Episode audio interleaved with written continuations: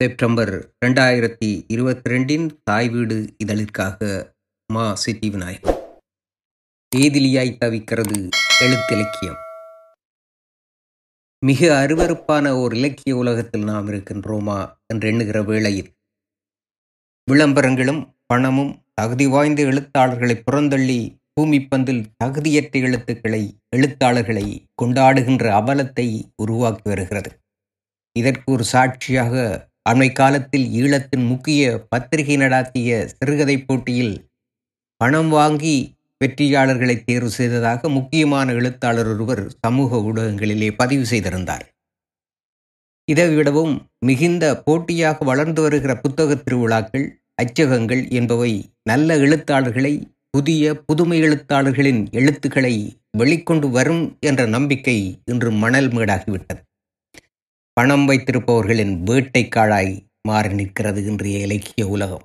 இத்தகு அச்சம் ஒருபுறம் இருக்க இந்தியாவின் சுதந்திர ஆண்டன கொண்டாடும் ஆயிரத்தி தொள்ளாயிரத்தி நாற்பத்தி ஏழின் ஆகஸ்ட் பதினைந்திற்கு முன்னதாக சரியாக இரு மாதங்களுக்கு முன்னதாக ஒரு முஸ்லிம் குடும்பத்தில் பிறந்தவர் சல்மான் ருஷ்டி. இவர் பிறந்த நேரம்தான் இந்தியாவிற்கு சுதந்திரம் கிடைத்தது என்று அவரது பெற்றோரால் மகிழ்ந்து கொண்டாடப்பட்டவர்.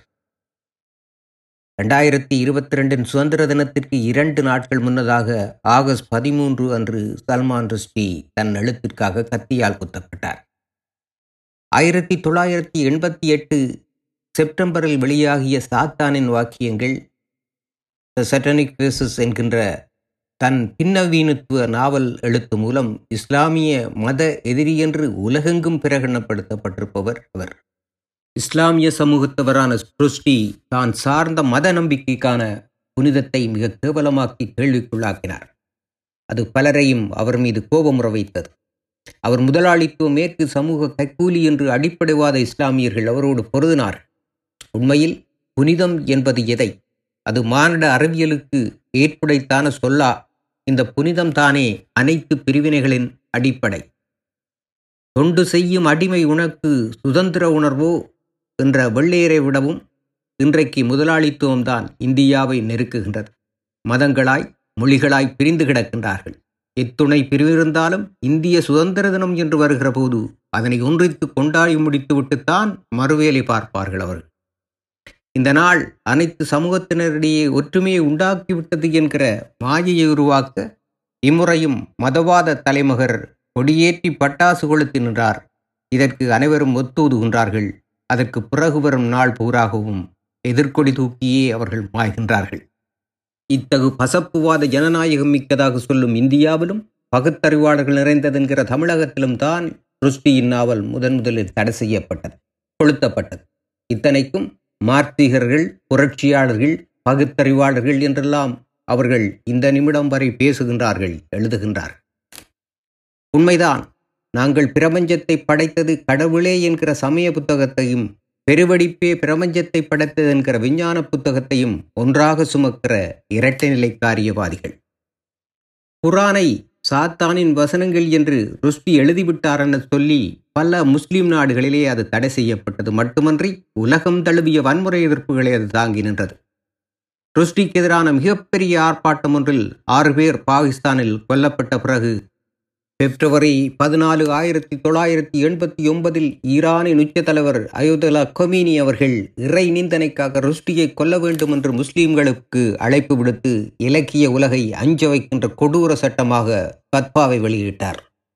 அது மட்டுமன்றி அதிபர் அயோதலா கொமேனி அவர்கள் எந்த மொழியிலும் ருஷ்டியின் புத்தகத்தை வெளியிடுபவர்கள் மற்றும் பதிப்பாளர்கள் மொழிபெயர்ப்பாளர்களும் அனைவருக்கும் மரண தண்டனை என்கிற எச்சரிக்கை சட்டத்தையும் அந்த பத்பாவோடு வெளியிட்டார். இனிமேல் முஸ்லிம்களின் புனித நம்பிக்கைகளை யாரும் அவமதிக்க துணியக்கூடாது என்பதற்காக உலகில் எங்கிருந்தாலும் அவர்களை தாமதிக்காமல் கொள்ளுமாறு அனைத்து வீரமுள்ள முஸ்லிம்களையும் நான் அழைக்கிறேன் என்று பகிரங்கமாகவே அவர் ஆணையிட்டார். ருஷ்டியின் தலைவருக்கு மூன்று மில்லியன் டாலர் பரிசளிப்போம் என்று ஒரு பிரகடனம் செய்தது ஈரான். இட்டவரை அது அமூலில் உள்ள ஃபட்பா சட்டம். வேடிக்கை என்னவென்றால் அந்த பரிசுத் தொகை இந்த ஆகஸ்ட் மாதத்திலிருந்து ஆறு மில்லியன் ஆக்கப்பட்டிருக்கிறது. அந்த சட்டத்தை தொடர்ந்து பல பெண்குயின் பதிப்பகங்கள் தாக்கி அளிக்கப்பட்டன பம்பாயில் பலர் கொல்லப்பட்டார்கள். ஆயிரத்தி தொள்ளாயிரத்தி தொண்ணூற்றி ஓராம் ஆண்டில் இத்தாலிய மொழிபெயர்ப்பாளரான எட்டோர் கேப்ரியாலோ அவரது மிலன் குடியிருப்பில் கத்தியால் குத்தப்பட்டார். சில நாட்களுக்கு பிறகு ஜப்பானிய மொழிபெயர்ப்பாளரான ஹிடோஜி இகராஜி டோக்கியோவிற்கு அருகிலுள்ள பல்கலைக்கழகத்தில் கத்தியால் குத்தி கொல்லப்பட்டார். உண்மையில் இவர் இஸ்லாமிய மத ஒப்பீட்டியல் பேராசிரியர். நோர்வேயில் ருஷ்டியின் புத்தகத்தை வெளியிட்ட வில்லியம் நைகாட் ஒஸ்லோவில் உள்ள அவரது வீட்டுக்கு அருகில் சுடப்பட்டார். பெருவெடிப்பிலிருந்து தோன்றிய பிரபஞ்சத்தை தம் கடவுளர்களை உற்பத்தியாக்கினர் என்கின்ற மதங்களில் எந்த மதம் தூய்மையானதும் உண்மையானதும் அல்ல. இதை சொல்வதற்கு விஞ்ஞான முதலாம் வகுப்பு படிக்கிற சிறுவன் போதுமே. அதை சொன்னால் தலையை எடுப்பதனில் எத்தனை தலைகளை நாம் அறுப்பது? என்று கேட்பதற்கு எம்மில் எவருக்கும் திராணி இல்லை. ஏனென்றால் ஒவ்வொருவனும் ஒவ்வொரு மதத்தின் பின்னாலும் ஓடுகிற காரியவாதிகள். இதேபோன்று அநீதிகளை கேள்வியாக்கிய பல எழுதுகோள்கள் உலகில் பலவந்தமாக காலத்திற்கு காலம் முறிக்கப்பட்டு எறியப்பட்டுள்ளன. ஈழத்து விடுதலை காய்ப்பாடிய புதுவை உட்பட பலர் உருத்தெறியாமல் அளிக்கப்பட்டார்கள்.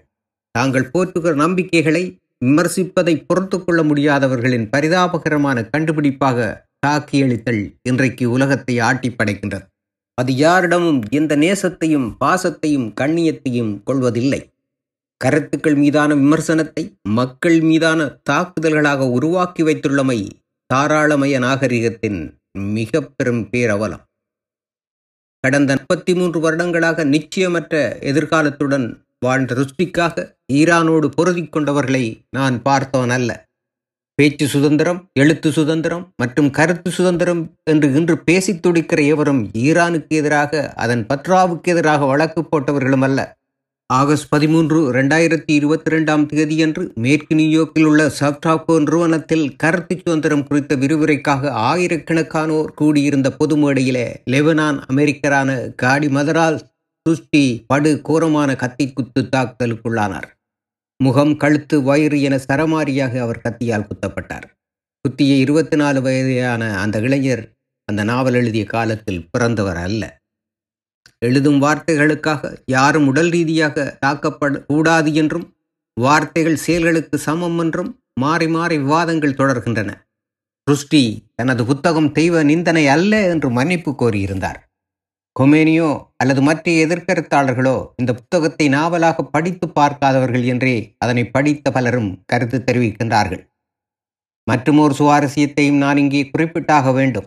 இருபத்தி ஓராம் நூற்றாண்டின் அற்புத அறிவியல் என்று போற்றப்படுகின்ற எழுத்தாளர் யுவல் நோவா ஹரரி அவர்களது சேபியன்ஸ் ஹோமோடியூஸ் மற்றும் இருபத்தி ஓராம் நூற்றாண்டிற்கான இருபத்தி ஒரு பாடங்கள் என்கின்ற அவரது எழுத்துக்கள் மதம் குடியேற்றம் தேசியமயமாக்கல் சமூக ஊடகங்கள் பயங்கரவாதம் மதச்சார்பின்மை கல்வி மற்றும் நீதி உள்ளிட்ட பல சர்ச்சைக்குரிய விஷயங்களை பலத்த கேள்வியாக்கி நிற்கின்றன.